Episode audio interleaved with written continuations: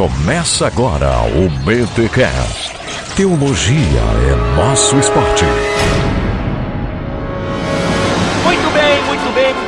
Começa mais um BTcast, o de número 164. Aqui é o Mac e dentro dos mundos possíveis, Deus escolheu um que, em que o BTcast existe. Aqui é o Cacau Marques e eu já gosto do molinismo por ser neto do Molina. Hã? Meu avô chamava Molina. Oh. Fala, Mac. Fala, Cacau. Aqui é o Antônio e. Fica aí sem piada, cara, porque o, o Mac roubou a minha piada aí.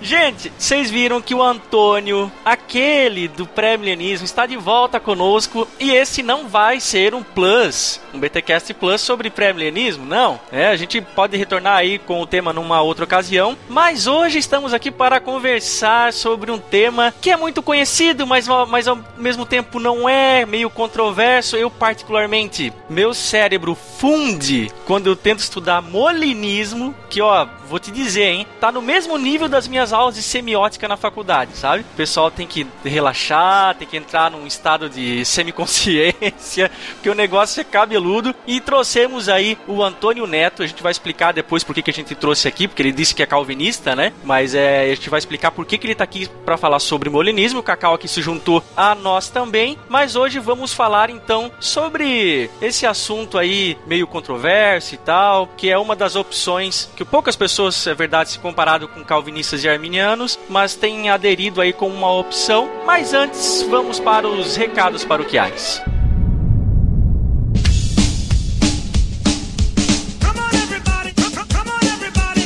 E nos recados paroquiais dessa semana eu quero fazer o sorteio da promoção Sinfônica, onde nós estávamos sorteando o livro Igreja Sinfônica, lá da turma do Movimento Mosaico, lançado pela Mundo Cristão. Eu peguei aqui o formulário, tirei os nomes repetidos e ficaram 198 participações. Gerei o primeiro número aqui e deu 16. Deixa eu ver quem é o 16 aqui na nossa tabelinha.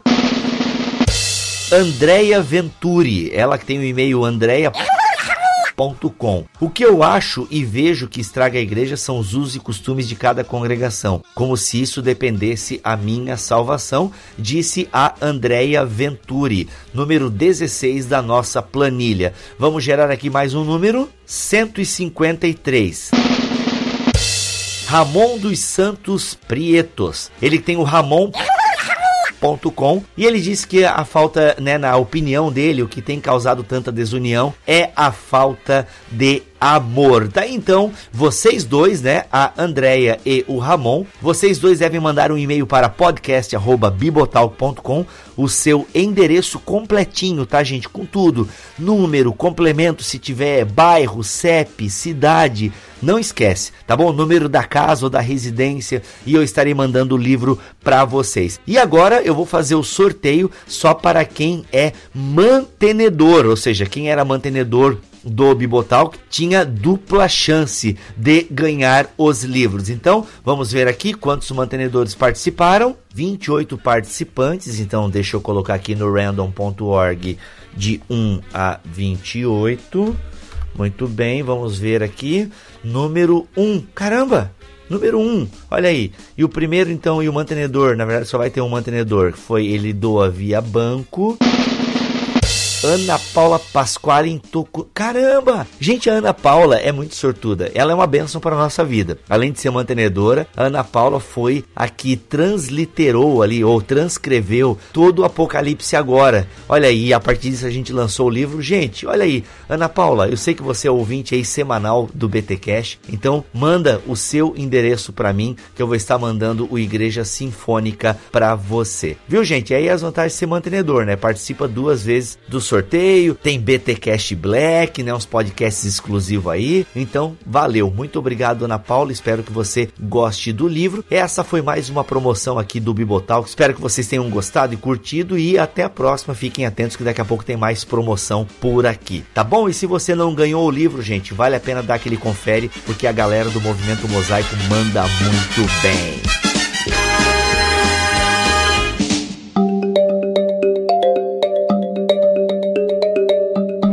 妹妹升。Eu disse a gente tem que fazer um disclaimer aqui, porque em off-topic, né? É, eu havia conversado com o Antônio em outra oportunidade, e foi aí que surgiu aí o convite dele para vir falar sobre molinismo, porque o Antônio não é molinista, né? Então faz o teu disclaimer aí, Antônio, porque o pessoal vai achar, meu Deus, o pessoal conhece o Antônio, né? Principalmente lá da Escola Teológica Charles Spurgeon, que ele dá aula lá. Então, para não complicar pro Antônio e não correr o risco de ser demitido, explica aí, Antônio, por que que você veio falar sobre molinismo se você é calvinista? Não, na verdade é o seguinte, na minha época de seminário, por volta do quarto ano de seminário, eh, eu tive acesso a um vídeo do, do Craig, onde ele falava um pouco sobre um, um novo livro que ele estava lançando, que era um debate sobre a providência, e daí ele me ele apresentou uma posição sobre a providência que eu não tinha visto em sala de aula, né? A gente estava estudando justamente sobre isso, e daí eu comecei a me interessar, peguei alguns livros dele, alguns artigos, fui lendo, fui lendo, e eu fui percebendo muita lógica, fui percebendo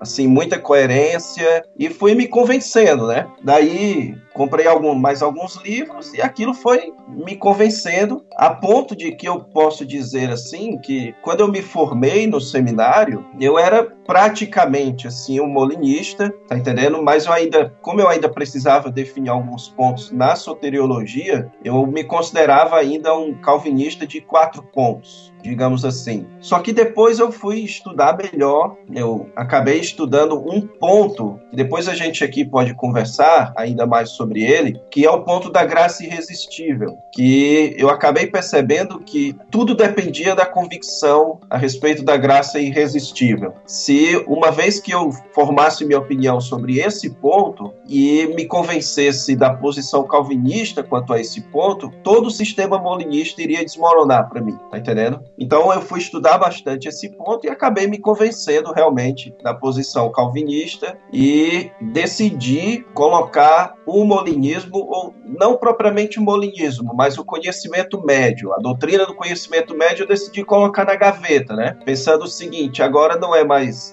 a época de eu estudar esse assunto, agora eu vou trabalhar, agora eu vou fazer isso e tal. Em uma ocasião futura, quem sabe eu torne a estudar esse ponto do conhecimento médio e ver se ele tem alguma contribuição a fazer para as minhas convicções soteriológicas, né? E daí agora no mestrado, cara, eu quase certamente, assim, eu não, não vou te dizer com certeza, mas com muita possibilidade eu vou trabalhar esse tópico. Olha aí. É, do conhecimento médio uh, dentro de uma estrutura calvinista, que eu sei que cabe. Tem alguns calvinistas que abraçam conhecimento médio, eu vou, posso comentar isso daqui depois. Então, hoje, eu não me considero um molinista e acho que dificilmente me convenceria do molinismo, por uma simples razão, por causa da minha crença no, na graça irresistível certo? Depois a gente pode explicar um pouquinho sobre isso. Agora, a doutrina central do molinismo, que é a do conhecimento médio, eu acho muito promissora, sendo dentro de um esquema calvinista, né? E já adiantando aqui, é o pilar do molinismo, o conhecimento médio, né? Eu sei que o molinismo acaba se estendendo a outras áreas, mas eu acho que essa a gente poderia dizer aí que o conhecimento médio é o pilar do molinismo, certo? Certo, você tem razão. Esse é o grande diferencial do molinismo das demais posições. Pegando aqui pelo menos as três principais, calvinismo e arminianismo arminianismo, na sua essência, na sua tradição, não adotam o conhecimento médio. Desde que eu diga por que está aqui. Está aqui porque sabe de uma coisa. Uma coisa que não sabe explicar, mas está ali, como uma farpa em sua mente, deixando-o louco. A gente vai falar sobre isso, mas a gente não quer atropelar aqui porque a gente precisa fazer uma introdução aqui, a começar por onde ou como surgiu, né? Ou quando surgiu o, o molinismo. Quem foi? Por que, que ele tem esse nome? Quem foi o cara que descobriu isso? A gente sabe aí que não é uma corrente nova, né? Enquanto algo, vamos lá, posso falar sistematizado, mas o que, que a gente pode começar falando aqui a respeito de como surgiu o molinismo? Bem, Mark, assim, a grosso modo, a gente pode dizer que o molinismo molinismo surgiu com Luiz de Molina. Então, pelo menos o termo molinismo vem de Luiz de Molina, que ele era português, mas morreu na Espanha. Só que os historiadores sabem que essa doutrina, ou pelo menos esse, esse conjunto de crenças, não foi originada de Luiz de Molina. Ela vem de seus professores, né? Então ele tinha um professor, Pedro da Fonseca, ele, e Pedro da Fonseca também tinha outros mentores, outros professores, e tudo isso surgiu dentro do debate dos dominicanos com os jesuítas. E na verdade eu li que ainda hoje existe esse debate, você tendo os dominicanos ali bastante influenciados por Tomás de Aquino e que por conta disso eles falavam, eles entendiam que Deus ele decretava com base no seu no, no seus simples conhecimento, no seu conhecimento natural. Então Deus sabia de todas as possibilidades, Deus tinha conhecimento de todas as possibilidades e Deus então determinava qual daquelas possibilidades ele iria atualizar, digamos assim, ele iria criar. Então, nesse sentido, os dominicanos seriam uh, deterministas, né? A acusação dos jesuítas é que essa posição dominicana acabaria por negar a liberdade humana. Se Deus, dentre duas possíveis decisões uh, que o ser humano pode tomar, Deus escolhe uma e determina que isso aconteça. Então a reação disso, os jesuítas, e aí Pedro da Fonseca e outros, e no caso uh, Luiz de Molina, que foi o principal, aquele que acabou ganhando a fama. Não vou falar que o ditado do papagaio como milho, o periquito leva a fama, porque eu não sei qual é a ordem. Eu não sei se é o papagaio ou o periquito que vem primeiro. Eu sei que o Luiz de Molina foi quem ganhou a fama, né? Então ele entendia que essa posição dominicana ela acabaria por negar a liberdade humana e então ele propôs a ideia de que antes da livre determinação de Deus no futuro, Deus também tinha um conhecimento anterior que era um conhecimento de contingências, um conhecimento de, digamos assim, nos termos que são usados hoje, de contrafactuais. Ele tinha um, uma ciência média, que é o que? Deus sabe aquilo que os homens fariam certo? Então, em determinada circunstância, Molina entendia, Deus sabe se o homem reagiria à sua graça colocado naquelas circunstâncias, e então, visto que o homem reagiria positivamente, Deus então determinaria e daria a sua graça para que o homem agisse daquela forma. Dessa forma, Molina entendia que Deus continuaria soberano e o homem continuaria livre, né? Então, basicamente, a tentativa tentativa de Luiz de Molina foi dar uma explicação para a relação da soberania de Deus e da liberdade humana. Isso dentro, obviamente, de um amplo contexto de debate. Então a gente nunca pode dizer que Luiz de Molina falou só sobre isso. Então, a doutrina do conhecimento médio é só um corolário de vários ensinos de Luiz de Molina no seu debate com os dominicanos. Então foi basicamente dali que surgiu. Só que a doutrina do molinismo sempre foi muito forte entre os jesuítas. No meio evangélico existe debate se Arminio adotou ou não o molinismo. Uh, você tem o próprio Roger Olson, que é um arminiano, um dos principais arminianos. Ele acaba confessando assim que existe sim a possibilidade, mas uh, isso não é muito certo que Arminio abraçou o molinismo, mas o molinismo retomou com força agora nos últimos anos, né, nas últimas décadas, por conta do crescimento da filosofia cristã. Desde que eu diga por que está aqui.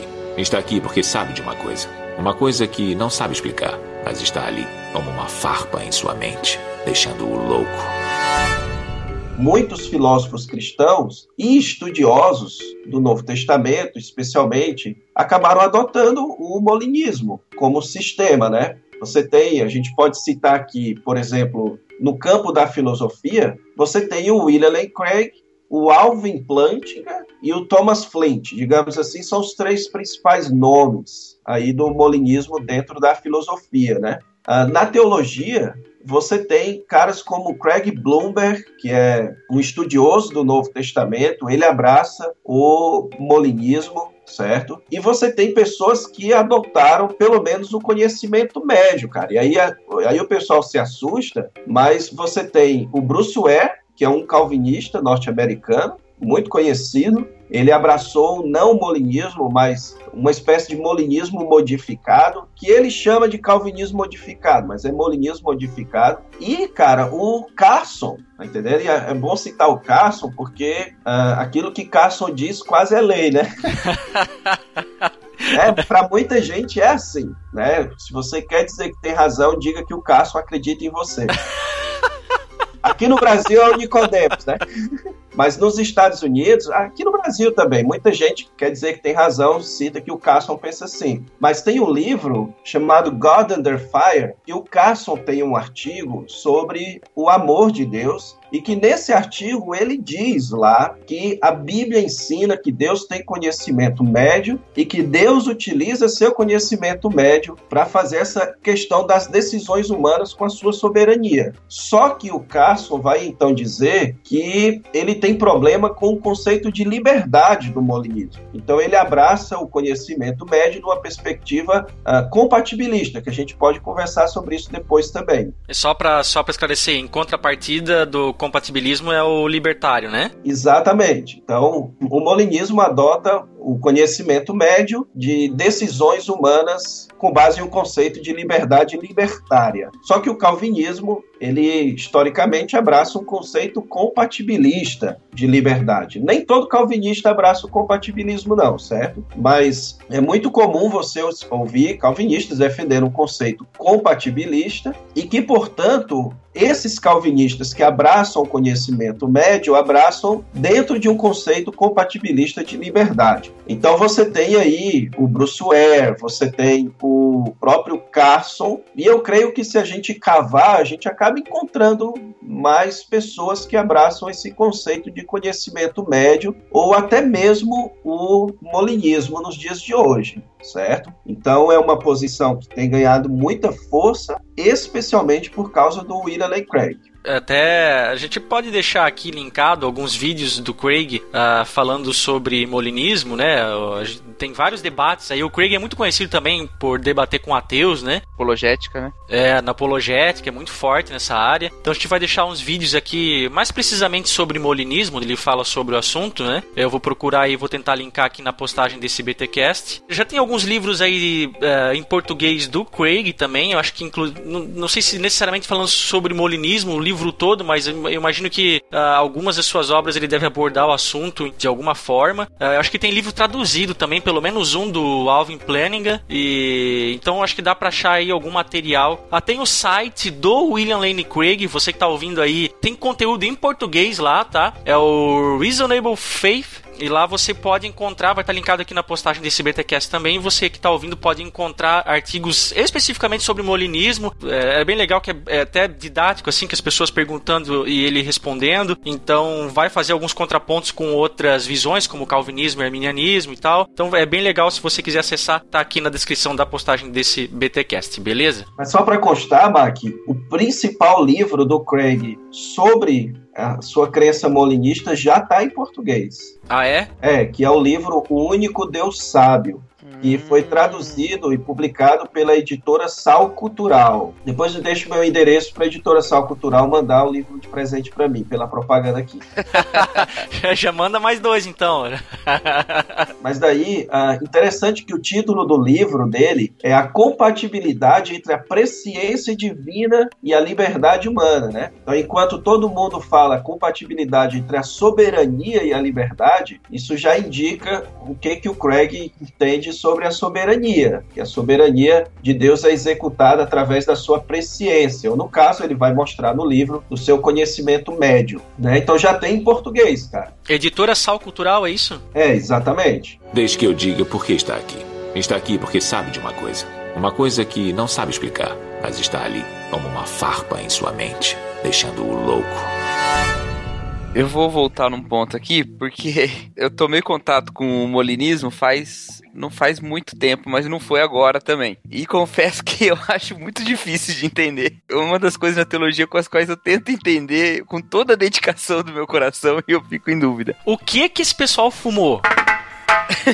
Não, não por isso. Eu não acho que seja, assim, até porque eu tenho um respeito gigante pelo Craig, né? É, e sei que ele é um cara muito inteligente e tal, mas a ideia do conhecimento médio, Deus sabendo todas as possíveis reações e todas as ações, aí você disse o seguinte: Deus sabendo então como reagiria em cada situação e sabendo como reagiria diante da oferta da graça, Deus assim age com a graça. Essa mecânica aí que eu não entendi direito. Isso era o que o Luiz de Molina ele entendia, né? Aham. Uhum. Eu vou te explicar isso daí, mas só fazendo um breve comentário. Eu, eu particularmente acho, cara, o molinismo tão difícil de entender quanto uh, muitas crenças calvinistas, especialmente uhum. a crença no determinismo, né? Uhum. Então, se você for a fundo da origem da crença determinista, dessa questão do conhecimento natural de Deus, e então Deus fez a sua livre determinação e tal. Então é porque o calvinismo já foi traduzido para uma linguagem popular há muitos é. anos, né?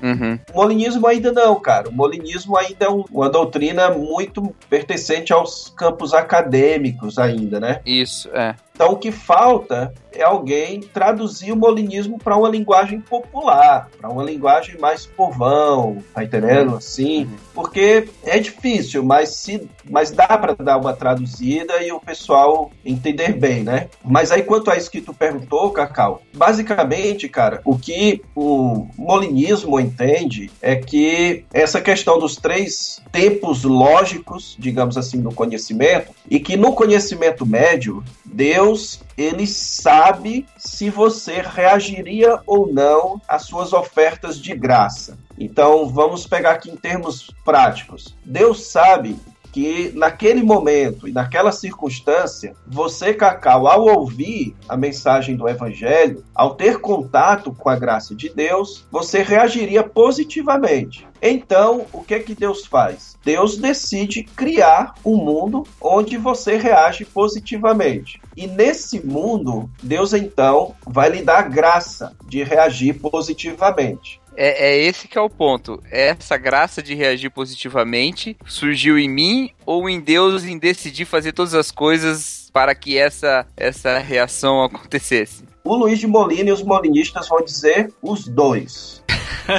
Não, lembra, sempre, bem, é, lembra sempre disso, assim, que geralmente a gente, quando um calvinista ou um arminiano vai ler o bolinismo, ele geralmente vai com aquela tendência de tentar entender quem tem mais força, que é se é a soberania ou se é a liberdade. A gente tem que partir sempre do pressuposto de que o, o centro do molinismo é uma tentativa de harmonização dos dois, da soberania e da liberdade tá? Uhum. Então, se você chegar para um molinista e perguntar assim, é, Deus me elegeu, ele vai dizer sim, mas foi eu que escolhi? Ele vai dizer sim, certo? Então, quanto a essa graça, essa graça, ela é originada em Deus o molinista vai dizer que sim, foi Deus que lhe deu a graça, só é. que o molinista vai dizer, e aqui ele vai concordar com o arminiano, com a teologia wesleyana e arminiana, de que você tinha condições de rejeitar essa graça. Mas por que que você não rejeitou? Porque no conhecimento médio de Deus, Deus sabia que naquela circunstância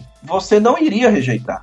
Uhum. Entende? Por isso Deus decidiu criar este mundo, tá? Então, muito embora você pudesse rejeitar, você não rejeitou. Então, tanto é Deus que dá a sua graça, quanto é você que toma a decisão de reagir positivamente à graça de Deus. Então, nesse sentido, o molinismo ele é necessariamente sinergista. Então é impossível que um molinista diga que ele é monergista. Então tem um livro chamado Salvation and Sovereignty, do Ken uhum. Keithley, que ele tenta defender um conceito monergista de salvação dentro do molinismo. E ele não consegue você lê e você termina o livro, pelo menos a parte onde ele fala do assunto, uh, com muito mais dúvidas do que ele explica do que mesmo com convicções, né? Uh, então é isso, cara. O molinismo ele vai, ele vai falar sempre que é os dois. O molinista vai gostar de dizer que no final das contas a salvação é toda de Deus. Ou seja, uh, cabe a Deus se você está no mundo onde você é salvo.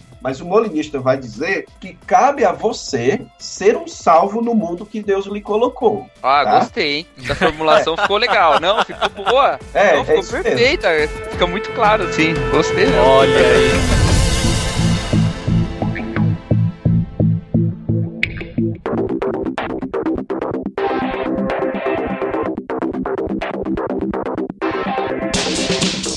Mas olha só, uma pergunta aqui. A gente tá falando aqui é, de mundos possíveis, onde um é real. A gente vai começar a falar de universo paralelo aí, Mac.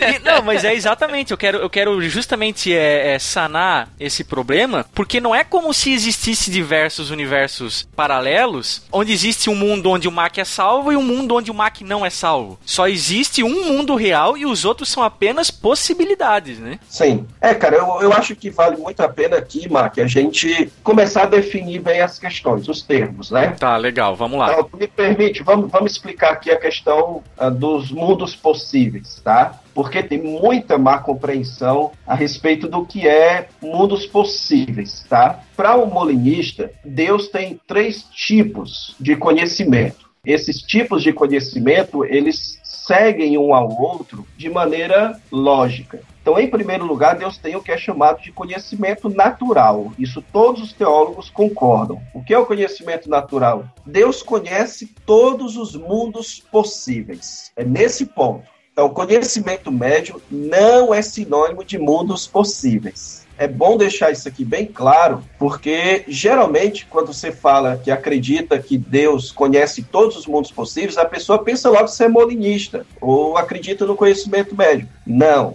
Todos os teólogos acreditam que Deus conhece todos os mundos possíveis. O que são os mundos possíveis? São todas as possibilidades que Deus poderia criar. Deus poderia criar um mundo completamente diferente do mundo que ele criou certo? Então, Deus poderia criar uh, um mundo onde Pedro não traísse a Jesus, certo? Onde, onde, onde Eva não tomasse do fruto. Isso, onde Eva não tomasse do fruto, onde Saul não iria pecar e ele iria estabelecer o seu reino. Por que, que eu estou dizendo isso? Já entrando na parte bíblica, a Bíblia apresenta contingências, ou seja, a Bíblia apresenta que o mundo que existe não é necessariamente o único mundo que poderia existir. Então Samuel diz para Saul: Olha, se você tivesse feito isso daqui, Deus teria estabelecido o seu reino. Então haveria diversas possibilidades de mundo. E Deus conhece todos os mundos possíveis. Esse é o seu conhecimento natural.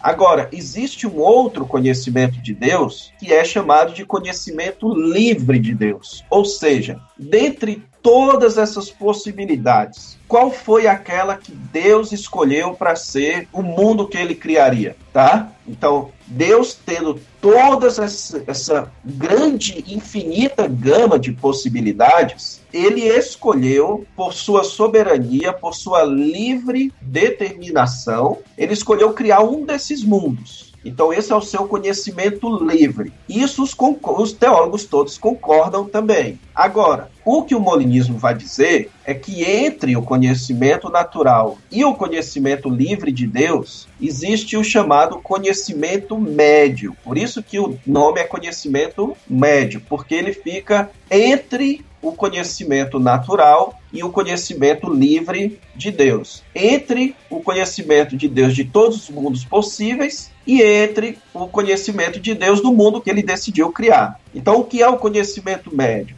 Deus sabe, Deus conhece todos os mundos viáveis. Então, veja bem, conhecimento médio não é sinônimo de mundos possíveis. Tá perfeito. Conhecimento médio é sinônimo de mundos viáveis. Que são mundos viáveis? Deus sabe o que as pessoas fariam em determinadas circunstâncias. Então vamos dar um exemplo aqui. Por causa do seu conhecimento natural dos mundos possíveis, Deus conhece o mundo onde Pedro nega a Jesus e Deus conhece o mundo onde Pedro não nega a Jesus. Então Deus conhece essas duas possibilidades. Agora, digamos que Deus faça a seguinte pergunta: certo, mas nessas circunstâncias, o que é que Pedro faria? Então, nessas circunstâncias, Pedro negaria a Jesus. Isso significa que Deus sabe que o um mundo onde, naquelas mesmas circunstâncias, Pedro não negaria Jesus, esse mundo não é viável. Tá entendendo? Esse mundo uh, não é possível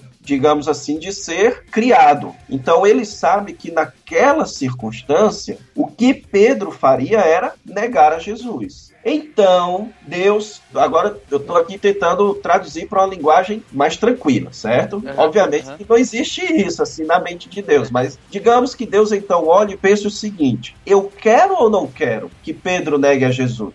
Eu quero que Pedro negue a Jesus. Então, vou criar um mundo onde Pedro nega a Jesus. Então é como se Deus olhasse a viabilidade, ou seja, no conhecimento médio, ele conhece o que as pessoas fariam naquelas circunstâncias, em determinadas circunstâncias. Desde que eu diga por que está aqui. Está aqui porque sabe de uma coisa. Uma coisa que não sabe explicar, mas está ali, como uma farpa em sua mente, deixando-o louco vamos colocar aqui ainda de uma maneira mais fácil. Digamos que Deus conhece 100 mundos possíveis. Digamos que fossem todas as possibilidades de Deus, 100 mundos. No conhecimento médio, Deus vai reduzir estes 100 mundos para 50 mundos, digamos assim. Por quê? Porque ele vai saber o que as pessoas fariam em determinadas circunstâncias e isso vai excluir o conhecimento que Deus tem daqueles mundos onde as pessoas escolheriam diferente. Entende? Quando eu digo entende, eu preciso realmente saber se vocês estão entendendo. Sim, sim, sim. É, porque isso daqui ainda, ainda fica mais fácil desenhando, por incrível que pareça, né? Molinismo, molinismo é o tipo de coisa que não é vergonhoso você aprender desenhando, tá entendendo?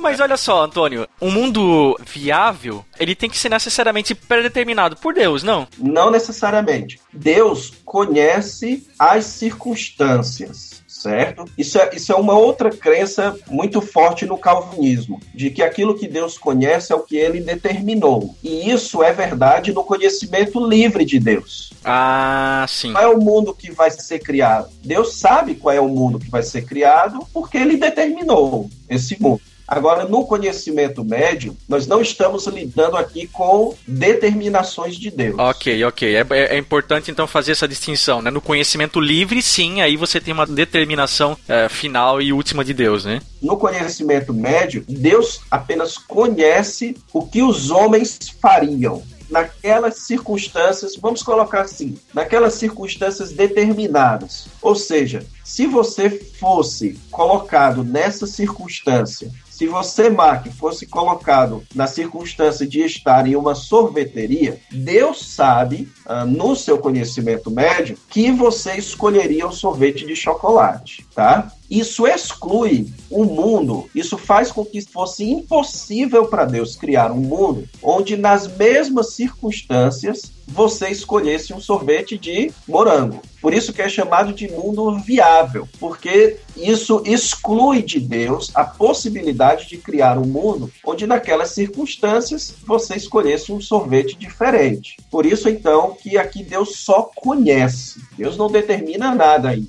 Aí então é que ele vai tomar a decisão. Se Deus quer que você tome sorvete de chocolate, então ele vai determinar este mundo. Certo, certo. Se ele não quer que você tome sorvete de chocolate, então ele não vai criar um mundo onde o Mac, naquelas circunstâncias, entra na sorveteria e escolhe um sorvete de chocolate. Não, perfeito. Agora, essa impossibilidade, o Molina ou algum molinista chega a, afirmar por que é impossível? Quer dizer, é por causa da incoerência ou da coerência do mundo que Deus criou? Ou é porque Deus, de certa forma, respeita, por sua própria vontade, ele respeita essa liberdade humana? O molinista, cara, ele vai dizer o seguinte: que dado o fato que Deus dotou os seres humanos de liberdade, então é incoerente você dizer que Deus determina que o ser humano haja livremente, no sentido determinista, certo? Então, Deus não pode forçar os homens a agir livremente de uma certa forma, tá? Isso é uma contradição de termos. Então, por isso que o molinista vai dizer que isso é uma impossibilidade lógica. Uhum. Assim como é impossível que Deus crie um casado solteiro, e assim uhum. como é impossível que Deus crie a bola quadrada do Kiko, tá? então, eles diriam isso. Assim também é impossível que Deus crie um mundo onde, em determinada circunstância, a decisão de uma pessoa fosse contrária contrária ao que ela realmente faria. Então, vamos pensar o seguinte: vamos pensar aqui mais uma vez no exemplo da sorveteria. Deus sabe que dentro daquela sorveteria, você, Cacau, escolheria um sorvete de morango. Isso, logicamente falando, torna impossível que você escolhesse um sorvete de chocolate. O que é uma contradição, né? Porque cacau. exatamente. Ou então não, ele tá tão enjoado do nome que é. Mas entende? Então a impossibilidade aqui é uma impossibilidade lógica. É por força da lógica. E todos os teólogos concordam que quando a gente fala que para Deus tudo é possível, a gente fala que para Deus tudo é possível de acordo com a sua natureza, tá? Então Deus não pode criar alguma coisa ilógica. Aquele famoso dilema: Deus pode criar uma pedra tão grande que ele mesmo não possa carregar? Isso é uma impossibilidade lógica. Deus ele está sujeito à sua própria natureza. Como a natureza de Deus, ela é lógica, tudo que Deus faz é dentro da lógica. Então, por que, que Deus não pode criar um mundo onde, nas mesmas circunstâncias, Pedro não negaria Jesus? Porque isso é uma impossibilidade lógica. Porque Deus sabe que, naquelas circunstâncias, o que Pedro faria era negar Jesus. Deixe que eu diga por que está aqui. Está aqui porque sabe de uma coisa. Uma coisa que não sabe explicar, mas está ali, como uma farpa em sua mente, deixando-o louco. Olha só, Antônio, uh, prosseguindo aqui, a gente tem um tema que também é importante para o molinismo, que é quando ele começa a trabalhar os conceitos de liberdade. A gente citou aqui dois conceitos, né? Eu não sei se existem mais, mas eu imagino que sejam só esses dois mesmo, que ch chamados de liberdade libertária e liberdade compatibilista. E pelo que a gente está vendo aqui, me parece que o molinismo necessariamente precisa seguir numa linha libertária. Como é que o molinismo entende então essas questões de liberdade humana? enfim. Esse é um, é um debate muito amplo né, e também uh, muito complexo dentro da teologia e da filosofia, os conceitos de liberdade. Então, para a gente, a nível didático, vamos reduzir aqui a dois conceitos de liberdade, que é o conceito compatibilista e o conceito libertário de liberdade, certo? Basicamente, o conceito compatibilista vai dizer que a decisão é do homem, mas que essa decisão é causada pelas circunstâncias em que o ser humano se encontra. Por isso o nome compatível, né? Ela é compatibilista. Ela é compatível né, com é, fator, outros fatores, né? Na verdade, o compatível é com o determinismo. Ou seja, qual é a crença determinista? É que em uma determinada circunstância, aquelas circunstâncias determinam qual vai ser a sua decisão certo? Se você é um compatibilista que acredita em Deus e na Bíblia, é, você vai acreditar que é Deus quem coloca você na circunstância que Ele quer que você tome aquela decisão entendeu? Porque as circunstâncias nos influenciam de tal forma que você vai necessariamente tomar aquela decisão por causa das circunstâncias em que você está. Então vamos pegar aqui o, o, exemplo lá da sorveteria. Por que, que você, Mac, escolheria o sorvete de chocolate e não de morango? O compatibilista vai dizer que é porque todo um complexo de circunstâncias em que você está, a sua criação, a sua influência genética, o, o calor do sol naquele dia, certo? Todas essas circunstâncias vão fazer com que você só tenha, vão determinar, vamos usar essa palavra, vão determinar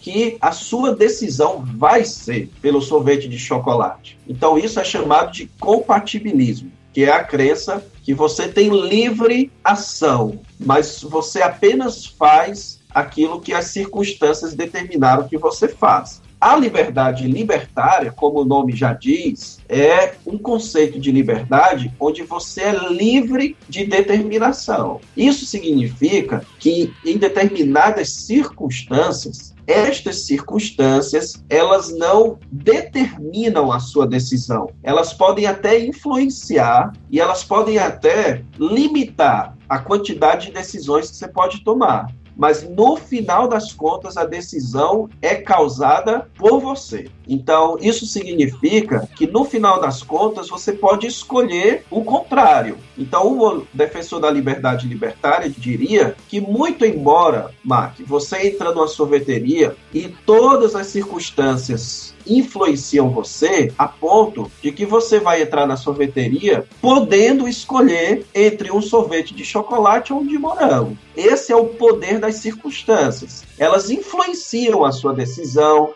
elas limitam a quantidade de escolhas, Agora, no final das contas, a decisão é sua. Você pode tanto escolher o sorvete de chocolate quanto escolher o sorvete de morango. Então, o conceito de liberdade libertária, por conta disso, ele é fundamental para o molinismo. Fundamental. Por quê? Porque se Deus sabe o que você decidiria em determinadas circunstâncias, é porque a liberdade que Deus lhe deu é libertária. Porque, por exemplo, nas mesmas circunstâncias, Deus sabe que Pedro poderia ou não trair a Cristo. Só que Deus, por causa do seu conhecimento médio, ele sabe que a decisão que Pedro tomaria naquelas circunstâncias seria a de trair a Cristo. Por isso, é necessário que a liberdade que o homem tenha seja uma liberdade libertária. Para que o molinismo faça sentido, para que Deus seja soberano e o homem verdadeiramente livre, então, para o molinista, o homem tem que ter um conceito libertista ou libertariano de liberdade. Ou seja, o homem possui o poder de fazer o contrário. Esse é, é basicamente o conceito uh, libertariano de verdade que é fundamental para o molinismo. Então, se você não crê no conceito libertariano de liberdade, então você não pode crer no molinismo. Eita! Deixe que eu diga por que está aqui. Está aqui porque sabe de uma coisa. Uma coisa que não sabe explicar, mas está ali como uma farpa em sua mente, deixando-o louco. E aí, Cacau? Derrubou tua crença? Não! Mas de qual crença você tá falando? É, você acredita que em compatibilismo ou libertarianismo? Qual que é a tua posição? Sou libertário. Não, sou libertário. É mesmo? Ah, olha aí. velho. Uhum. Já jogou música calvinista? ah, às vezes, né? Sei lá.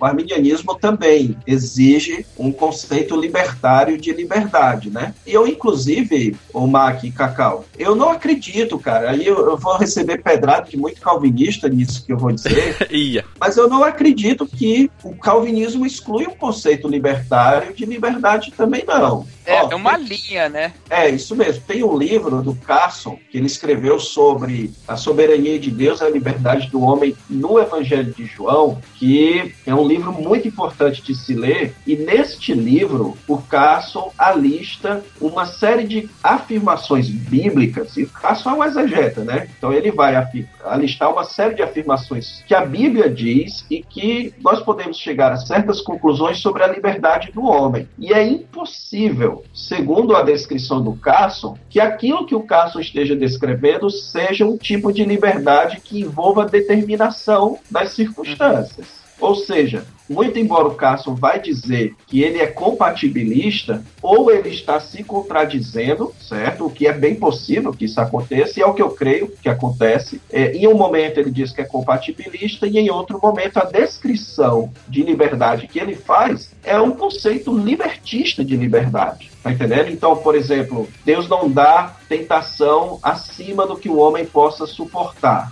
Uhum. Isso significa que, na mesma circunstância de tentação, você pode suportar e pode não suportar. Tá entendendo? Ou seja, você pode pecar e pode não pecar. Mas não pode dizer que era impossível não pecar. Exatamente. Então, o que eu creio que Carson chama de compatibilismo é a compatibilidade da liberdade do homem com a soberania de Deus. Eu creio nisso. Se por compatibilismo é a compatibilidade da soberania de Deus com a liberdade, então eu creio nisso. Agora a gente tem que discutir como é que essas coisas são compatíveis, né? Então o molinismo vai dar a proposta dele. Então outras pessoas vão ter outras propostas. Mas é, o ponto aqui que eu estou querendo afirmar é que para o molinista não tem negócio. Se você abraça um conceito compatibilista, mesmo que você creia no conhecimento médio, você abraça um conceito compatibilista, você vai entrar no time do calvinismo.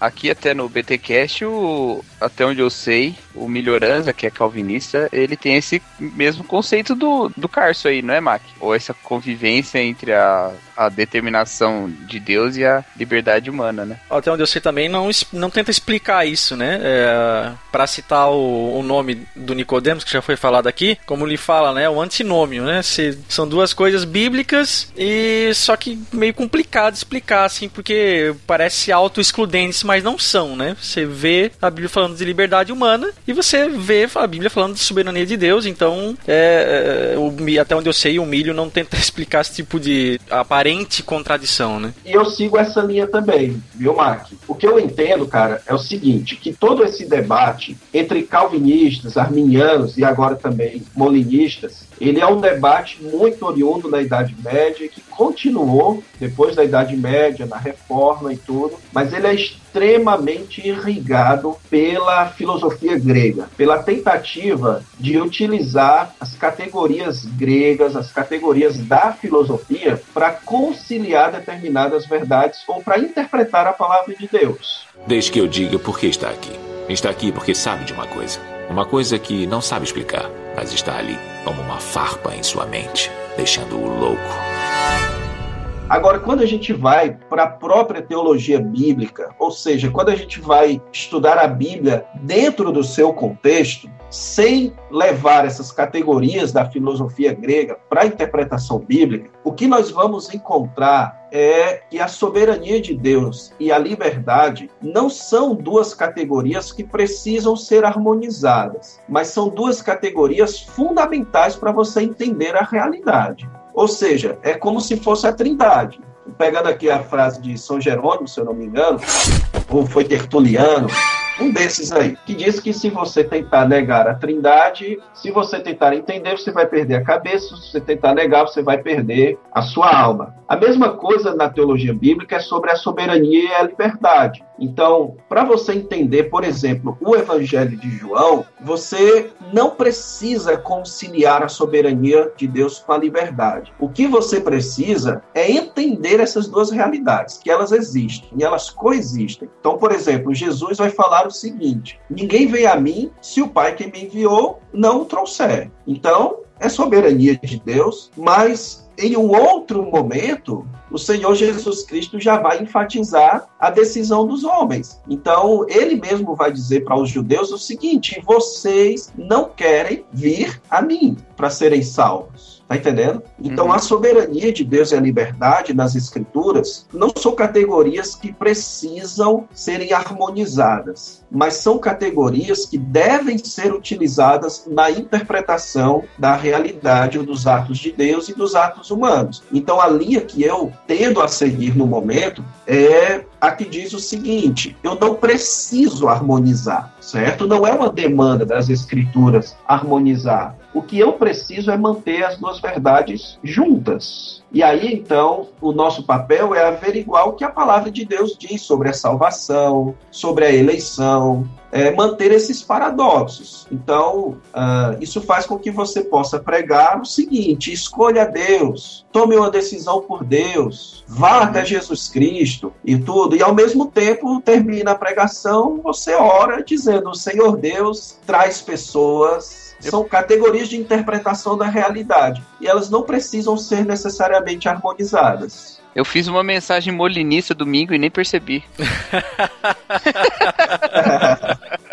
Rapaz, o pessoal me pergunta se eu sou molinista. Me perguntam muito, né? Se eu sou molinista. Não sei porquê, cara, mas me perguntam. Aí eu sempre respondo o seguinte: rapaz, eu não sou molinista, eu sou molinisto. é, a, a, ideia é que, é que o molinismo ele é muito filosófico. Tá? Então, só avançando aqui na nossa pauta, mais para frente tinha que estar aqui na pauta, né? Qual, qual é um, um problema do molinismo, né? É que ele é muito filosófico, cara. Ele é, ele é forjado exclusivamente sob pensamento filosófico teológico. ele não é um sistema que é oriundo da averiguação bíblica onde você averigua a Bíblia e você nota que a Bíblia indica isso. Não. Ele é um sistema que é forjado sob o pensamento filosófico e teológico. E é justamente por isso, é nisso que reside um certo perigo no molinismo, né? Que é você usar só categorias filosóficas na interpretação das escrituras, que foi escrita por judeus e para judeus. Isso é uma coisa que a gente tem que entender. A Bíblia foi escrita por judeus e para judeus, na sua maioria, que não pensavam em categorias greco-romanas. Por conta disso, essa ideia de que tudo eu tenho que conciliar, eu tenho que explicar a trindade, eu tenho que explicar soberania de Deus e liberdade humana, eu tenho que explicar como funciona a mente da minha esposa. Tudo isso é coisa de, de grego. Para o judeu, nem tudo precisa necessariamente ser explicado. Uh, simplesmente Deus criou as coisas assim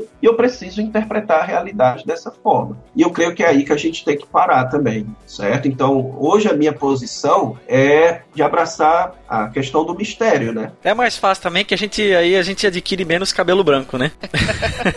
é. Principalmente em comentário de postagem. É mais fácil em um aspecto, porque aí a gente não quebra tanto a cabeça, e é mais difícil em outro aspecto, que é o aspecto no sentido da fé. É muito difícil para o século XXI aceitar que nós não somos capazes, nossa mentalidade ocidental é uma mentalidade greco-romana. Deixa disso, a gente tem que ser a turma do deixa disso. Vem para cá, liga um Bob Marley aí, senta aí, né? vamos tomar um café junto, vamos se abraçar, tá tudo certo. Bem por aí, né? Eu não sei Bob Marley não, cara. Filho dos hermanos.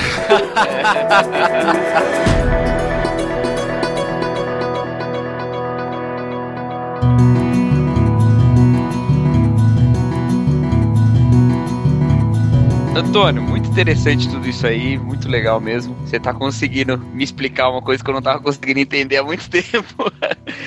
Mas a questão do molinismo, ela vai para além do debate soteriológico, né? Ela fala sobre os aspectos e todas as questões, inclusive essas dos mundos viáveis e tal como a gente lida com essa interpretação molinista e o problema do mal. Quando eu, eu, tomei contato com o molinismo assim, uma das coisas que me bateu na cabeça foi aquela ideia posterior, inclusive, né, do, do Leibniz, de que nós vivemos no melhor dos mundos possíveis, né? E que depois Sim. Voltaire critica no Cândido e tal. Como é que o molinismo lida essa questão, né? Que repercutiu tanto tempo depois é, nesses autores também. Estendendo um pouco a pergunta do, do Cacau, porque o pessoal fala que, bom, se dentro dos mundos possíveis e mesmo até mesmo da viabilidade deles, não seria muito mais interessante Deus ter criado então um mundo sem sofrimento, né?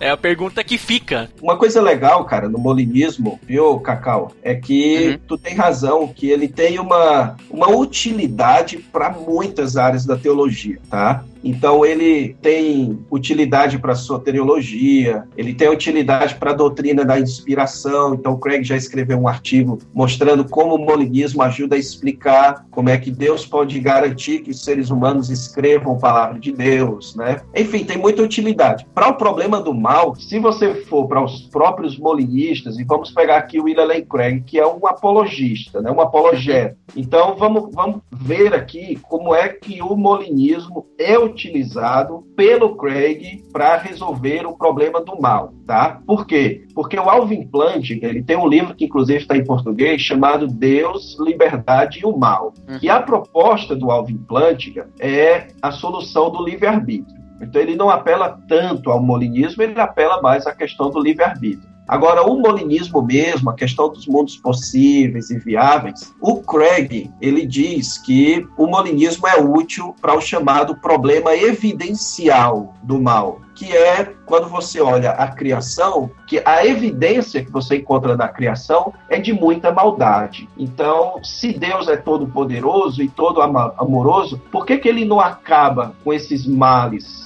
que existem na criação. Porque se, se ele não acaba porque não pode, então ele não é todo poderoso. E se ele não acaba porque não quer, ele é todo amoroso. Aí o que é que o Craig vai explicar? Ele vai explicar que o molinismo contribui afirmando que Deus ele pode ter boas razões para criar este mundo e não outro. E que nós não estamos em posição adequada para julgar essas razões. Ou seja, em sua sabedoria, foi este o mundo que Deus escolheu criar dentre todos os mundos que ele poderia criar, todos os mundos viáveis e que se Deus escolheu criar este mundo aqui, ele pode ter as suas razões e nós não estamos em posição de saber ou de interpretar, de julgar essas razões. Agora, quando ele fala que nós não estamos em posição, ele não fala como um calvinista que vai dizer o seguinte: Deus pode fazer Adão comer o fruto, ou Adão e Eva comerem do fruto e pecar, e nós não estamos em posição de julgar a Deus. Não, não é essa a ideia. O que ele está querendo dizer que nós não estamos em posição é que nós não temos a sabedoria que Deus tem. Então, por exemplo, Deus sabe que quando você está andando na rua e está chovendo e de repente passa um carro por uma poça de água e molha você. Aí você pergunta: por que que Deus criou um mundo onde as pessoas são más desse jeito e fazem isso? Por que que Deus criou um mundo onde esse tipo de coisa acontece? Só que aí depois o que que acontece? Você não vai para o seu trabalho porque agora você está todo molhado, você tem que voltar para casa e naquele momento entra um, um assaltante lá e rende todo mundo, certo? E mata todo mundo, digamos assim. Então Deus ele estava em posição adequada para saber o que é melhor para você, uhum. porque ele escolheu criar esse mundo por conta da sabedoria e do conhecimento de Deus, Deus sabe qual é o melhor mundo que poderia ser criado, e não nós. Então, essa é a contribuição que o Craig acha que o molinismo vai dar para a questão do problema do mal. Que, inclusive, eu particularmente penso que é uma contribuição muito próxima dos reformados na forma de pensar pressuposicionalista, quando a pessoa diz por que, que Deus criou o mundo com tanta maldade, o pressuposicionalista vai dizer o seguinte: tudo bem, então vamos tirar Deus da jogada, o que, que resta? Resta um mundo com maldade. Agora, vamos colocar Deus de volta na jogada. O que, que resta? Resta um mundo com maldade, com um Deus sábio que sabe as razões por que escolheu criar este mundo e que também um dia há de julgar todas as coisas e corrigir tudo o que está acontecendo. Então, por isso que eu acho muito semelhante as duas propostas do, do molinismo para o problema do mal, e essa é a proposta do Craig certo? Uhum. Então, o Craig é quem escreve sobre como o molinismo contribui para o problema do mal. O Plantinga, ele vai mais para a questão da solução do livre-arbítrio, que é uma solução para o problema lógico do mal. Vale salientar também que cristãos trabalham com a categoria de pecado, que por sua vez gera sofrimento e mal. Coisa que filósofos é, seculares não fazem, que dificulta esse, esse entendimento da relação de Deus com o sofrimento e com o mal, né? Desde que eu diga por que está aqui. Está aqui porque sabe de uma coisa. Uma coisa que não sabe explicar, mas está ali, como uma farpa em sua mente, deixando-o louco. Indo pro final aqui, como eu tava falando até aqui em off-topic com eles, a ideia aqui é que esse episódio nem fique muito grande, até para que não fique cansativo e tal, e acabe ajudando a dificultar um tema que por si só já, né, já é meio complicado de entender e tal. Então a gente vai indo pros finalmente aqui, e a gente quer abordar um, um, último ponto, que até que eu sei que, né, o pessoal gosta de uma briguinha, de, de fazer aquele fogo e tal, arminianismo versus calvinismo. A ideia aqui não é colocar é, lenha na fogueira, uh, mas adicionar um combatente no ringue aqui, né? Já que tem um calvinismo e um arminianismo estão se estapeando lá no ringue, vamos colocar mais um para ficar tipo aqueles telecat, wrestler, né? pra entrar um, um molinismo com, com uma cadeira e quebrar em cima aí da cabeça do arminiano e do calvinista. Na brincadeira, tá, gente? Brincadeira, brincadeira. Mas olha só. É, é, usar uma linguagem de violência nesse debate não é bom, cara. Calma, vamos soar o, o, o gongo, então. Pra gente sentar, deixar o treinador colocar uma aguinha na cabeça, colocar um gelinho. Então, olha só. A gente sabe que calvinismo e arminianismo trabalham, de alguma forma, com todos os sistemas que o molinismo também trabalha. E, e, a gente já falou aqui mais uma vez que o Antônio é um calvinista, mas já foi um molinista, né? De certa forma. Já, tanto é que está aqui justamente porque estudou muito sobre o assunto e está aqui tá, ajudando a resolver uh, alguns problemas e ajudando também a esclarecer esse sistema. Mas será que a gente podia dizer então, Antônio, que o molinismo, em alguma medida, ele consegue jogar mais luz ou consegue superar, por exemplo, alguns temas em que o arminianismo e o calvinismo de repente eles tentam, mas não conseguem dar uma resposta satisfatória? Olha, Mac, eu, eu acho que sim, certo? Eu, eu penso o seguinte, que quando a gente sai do campo da teologia bíblica, do campo da exegese bíblica, e a gente vai então para o campo da argumentação teológica e filosófica, então, se a gente for para esse campo, ah, de fato, o molinismo é quem vai oferecer a opção mais equilibrada. Porque, por exemplo, quando o calvinista ele vê que a Bíblia ensina a soberania de Deus, ele vê que a Bíblia ensina a liberdade do homem, e ele acha que o que explica essa relação é o determinismo, a questão dos decretos de Deus e tal e tal, uh, e aí ele redefine a liberdade como livre agência e tudo, eles acabam sacrificando a liberdade do homem. Aí surge aquele monte de questionamentos em relação à liberdade, à responsabilidade humana na criação. Então, tipo assim, como é que, que Deus cria um ser humano para o céu e Deus cria um outro ser humano para o inferno. Então tem todo esse debate da dupla predestinação e tudo mais. Quando você vai para o arminianismo, quando eles apelam à liberdade libertária como solução desse problema, as questões da graça preveniente e tudo mais, você acaba sacrificando ou quase que sacrifica a soberania de Deus. Agora, deixe-me dizer aqui, eu não estou emitindo críticas, eu estou só dizendo que no sistema calvinista você corre o risco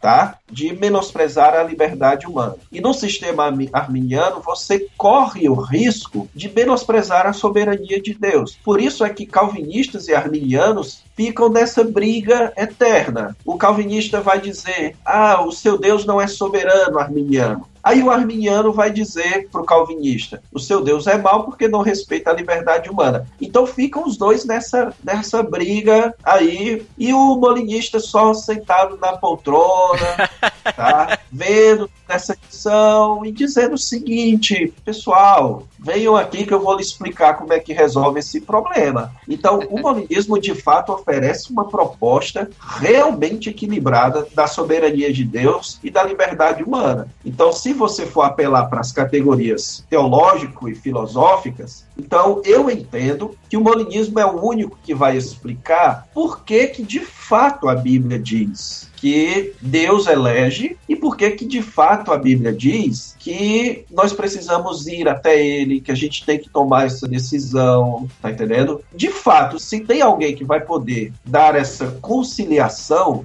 vai ser um molinismo. Deixe que eu diga por que está aqui. Está aqui porque sabe de uma coisa. Uma coisa que não sabe explicar, mas está ali como uma farpa em sua mente, deixando-o louco. Qual é o problema com isso? O problema, como eu já mencionei anteriormente, é se nós de fato precisamos discutir e utilizar esse monte de categorias filosóficas, esse monte de especulação teológica e filosófica que o molinismo faz, para explicar a relação da soberania de Deus com a liberdade. Eu não vejo necessidade certo? Se, se a gente for manter ou ter uma cosmovisão estritamente bíblica, não existe de fato a necessidade de conciliar essas duas verdades, nem por questões apologéticas no final das contas, eu diria que, biblicamente falando, em termos de interpretação bíblica, o molinismo é desnecessário, certo? Então, você não precisa dar essa explicação. As questões das categorias bíblicas. Agora, digamos, vamos pegar aqui, digamos que a pessoa então queira usar as categorias filosóficas, teológicas e tal e tentar explicar. O molinismo ainda tem outros problemas que é a questão dos problemas relacionados. Agora eu estou falando aqui da minha perspectiva, questões relacionadas à soteriologia. O molinismo vai acabar conduzindo a uma soteriologia necessariamente arminiana, wesleyana, ou então a uma soteriologia arminiana com pelo menos algumas pequenas modificações. Agora, isso é de uma perspectiva bem pessoal, né? Eu, como calvinista, vejo esse problema, que não tem como você manter uma soteriologia que, da minha perspectiva, é, é a soteriologia ensinada nas escrituras, dentro de uma perspectiva molinista, né? Agora, Vamos para a questão de como resolver a soberania de Deus e a liberdade humana, é o molinismo. Se a gente apela para as categorias do determinismo, como é o caso do calvinismo, para as categorias da liberdade libertária, do conhecimento, do simples conhecimento de Deus, e Deus prevê as ações humanas e com base nessas ações Deus toma as suas decisões, tudo isso vai levando a problemas insuperáveis. E aí o debate nunca vai acabar. Então eu creio que essa é a vantagem do molinismo para o sistema calvinista e arminiano. A gente pode dizer então que ele é um, uma espécie de apaziguador. Ele é o cara que chama ali o calvinista, vem cá, chama o arminiano, vem cá, apertem as mãos, abracem, né, e façam as pazes. É isso mesmo. Seria, seria mais ou menos assim, cara. Você tá aqui, uma briga de um calvinista para um arminiano, aí chega um molinista para o calvinista e diz assim, olha, eu concordo com você. Deus determina todas as coisas, Deus é soberano, certo? Aí ele olha para o arminiano e diz: Eu concordo com você. é, o homem é livre. O homem é que escolhe Deus. O homem tem que tomar suas decisões, certo? Ah, Deus não força o ser humano a fazer nada. Só que aí quando ele volta para o calvinista, o calvinista empurra ele dizendo: Sai daqui, seu arminiano. Aí quando ele volta para o arminiano, o arminiano empurra ele dizendo: Sai daqui, seu calvinista. Não, mas, mas isso acontece de fato, certo? Isso acontece de fato. Se você olhar, por exemplo, a crítica do Roger Olson para o molinista, ele vai dizer que o molinismo é muito dentro do campo calvinista certo? Por conta das crenças de que Deus determina o mundo, de que no final das contas o mundo que foi criado foi o mundo que Deus determinou que acontecesse. E quando você vai para os calvinistas, os calvinistas vão criticar os molinistas por causa do conceito de liberdade deles. Então, o molinista ele tenta apaziguar, mas aí ele acaba arranjando mais, mais dois inimigos, né? Porque infelizmente no quesito deste assunto é difícil apaziguar se todo mundo se sujeitasse a discutir categorias bíblicas, certo? Então essa é a minha crítica. Às vezes eu assisto uns programas de debate na TV e eu não aguento assistir até o final, porque os caras vão debater calvinismo e arminianismo e eles não fazem exegese bíblica, eles não, não interpretam os textos bíblicos. Tá entendendo? Então, não, vamos manter aqui. Vamos voltar para a interpretação do texto bíblico e se contentar com isso. Então, vamos manter o debate aqui dentro das escrituras e se contentar com isso daqui. E eu não estou sendo obscurantista, não, tá? Quem me conhece sabe o quanto eu gosto de filosofia, o quanto eu acho importante, mas tem certos limites, né? Então, o que me tirou do, do molinismo muito foi isso. É que eu percebi que, no final das contas, eu não preciso do molinismo para entender as escrituras. Assim como não é necessário eu, eu ser determinista para entender as escrituras. Tá? Então, mais uma vez, o pessoal calvinista vai querer me dar pedrada aí, mas eu não sou determinista, certo? Sou calvinista, mas não sou determinista e acho que o determinismo só atrapalha a interpretação das escrituras. Desde que eu diga por que está aqui. Está aqui porque sabe de uma coisa. Uma coisa que não sabe explicar, mas está ali, como uma farpa em sua mente, deixando-o louco. Eu entendo sim que o molinismo é uma proposta extremamente atraente, conciliadora, é uma interface entre o calvinismo e o arminianismo, é a via do meio, e Aristóteles sempre dizia que o caminho do meio é o melhor, né? Mas tem os seus problemas. A pergunta que fica, então, pro final, eu faço pro Cacau. É. Tá disposto a apanhar dos dois lados, Cacau? Eu não gosto de apanhar de lado nenhum, cara. Eu gosto de ser amigo de todo mundo. Mas é. Eu concordo com o que o Antônio falou aí, cara. Às vezes eu acho que esse debate ele tá muito nos argumentos lógicos e pouco nos argumentos bíblicos. E às vezes partem também de uma visão muito mecânica de Deus, sabe? Que Sim. Deus tem que agir de uma maneira, ele precisa, né? Tem refletido nisso. Quer dizer, é inconcebível, às vezes, para um calvinista que haja alguma coisa que Deus não determinou, e é inconcebível para um arminiano que Deus possa ter intervido de maneira a passar por cima até da vontade humana, sabe? Eu não tenho problema, por exemplo, mesmo como arminiano, em entender que Deus endureceu o coração do faraó, ou que Deus se apresentou a Paulo no caminho de Damasco antes mesmo de Paulo demonstrar a inclinação à fé em Jesus Cristo, sabe? Porque acho que nosso relacionamento com Deus não é tão mecânico assim. Ele é Exato. mais dinâmico, né? posso fazer uma proposta? Uhum. Uh, eu acho que o, o, texto bíblico que acaba tipo de discussão, pelo menos deveria acabar, é a narrativa que conta que quando Moisés levantava o braço, o povo de Israel começava a vencer. Quando Moisés baixava o braço, o povo de Israel começava a perder, certo? Para mim, esse é a narrativa bíblica mais perturbadora no sentido de como conciliar a soberania de Deus com a liberdade. Porque qual a lógica de Moisés levantar o braço e o povo de Israel começar a vencer? é verdade. Só tem, só tem uma explicação. Deus estava controlando aquela situação toda. Então, enquanto Moisés estava com o braço levantado, Deus, de alguma forma, controlava as decisões dos israelitas e dos seus inimigos a ponto de fazer com que o povo de Israel vencesse e tomasse decisões do tipo: agora eu vou dar um golpe aqui e não aqui, agora eu vou me desviar aqui, entendeu? Coisas específicas que fazem com que você ganhe uma batalha. Ao mesmo tempo, na naquele momento, quem tomava a decisão de se esquivar de uma espadada e dar um golpe na perna e tal, eram os homens. Você não tem. tem fogo caindo do céu. Isso, você não tem fogo caindo do céu e ao mesmo tempo, ah, eu estou tentando encontrar aquela expressão marionetes. A Bíblia ah, exclui a ideia de marionetes por conta do fato de nós sermos criados à imagem de Deus, ou seja, nós não somos marionetes, nós somos pessoas que tomam decisões. Então esse texto é perturbador, no meu ponto de vista. Aí vamos usar o molinismo para interpretar esse texto. Tente usar o molinismo para interpretar esse texto e você não vai conseguir dormir. Né? É, agora tente usar o calvinismo do determinismo, que é o que as circunstâncias é que forçam a decisão.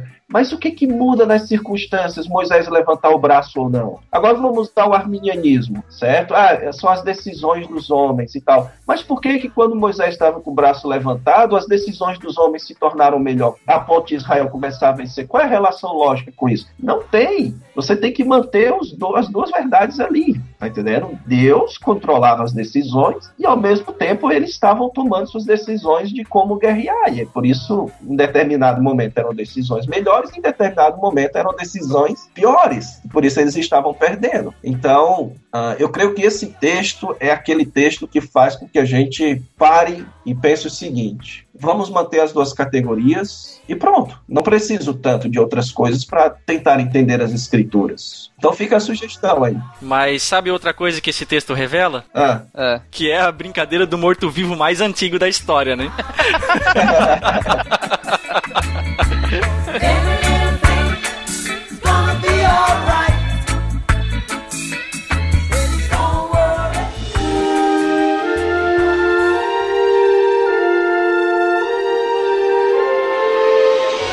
bem, gente. Vamos terminando então esse BTcast. Ficou sensacional, fantástico. Mais uma vez aí a presença do Antônio. Espero aí que seja recorrente, né? Que aceite os outros próximos convites, né, Antônio, para estar tá aqui conosco. Cacau, obrigadão aí por estar tá junto com a gente também lançando mais luz sobre o tema, tá? E, gente, os comentários estão aí, ó, sossegado, sossegadinho. Então, se você, você aí que tem dúvidas sobre esse sistema, ah, joga aí as tuas dúvidas nos comentários. O Antônio tá meio ocupado por conta dos estudos e tal, mas com o tempo ele pode ajudar aí a sanar as dúvidas que o pessoal for colocando aí, tá bom? Acho que a gente poderia aqui indicar rapidinho uh, alguma literatura. Tem o livro que você citou do Alvin Plantinga ou Planninga. Qual era o mesmo nome dele que você citou agora há pouco, Antônio?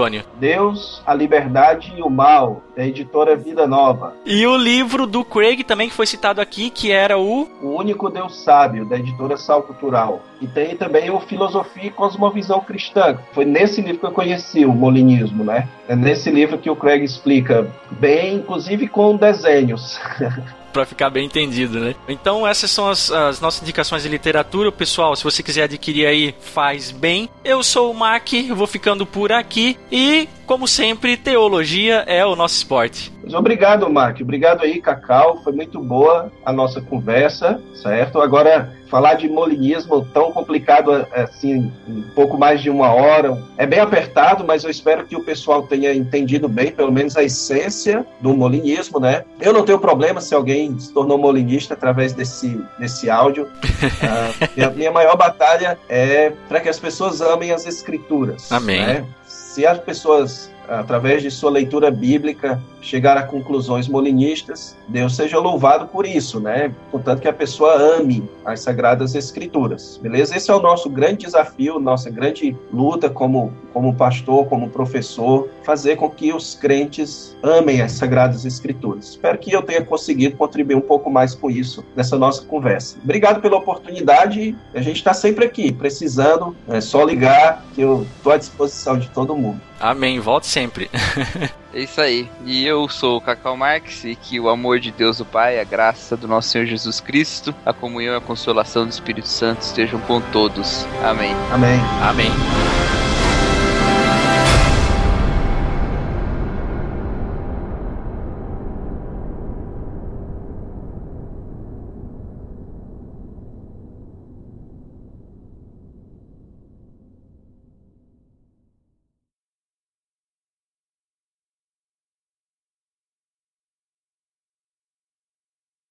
Parabéns, cara, pelo livro, certo? Parabéns com o reverendo Leandro Lima, né? Uhum. Depois eu te mando o meu endereço para tu mandar um para mim autografado, eu pago. mando sim, mando. Depois de eu graça. te mando de volta corrigido.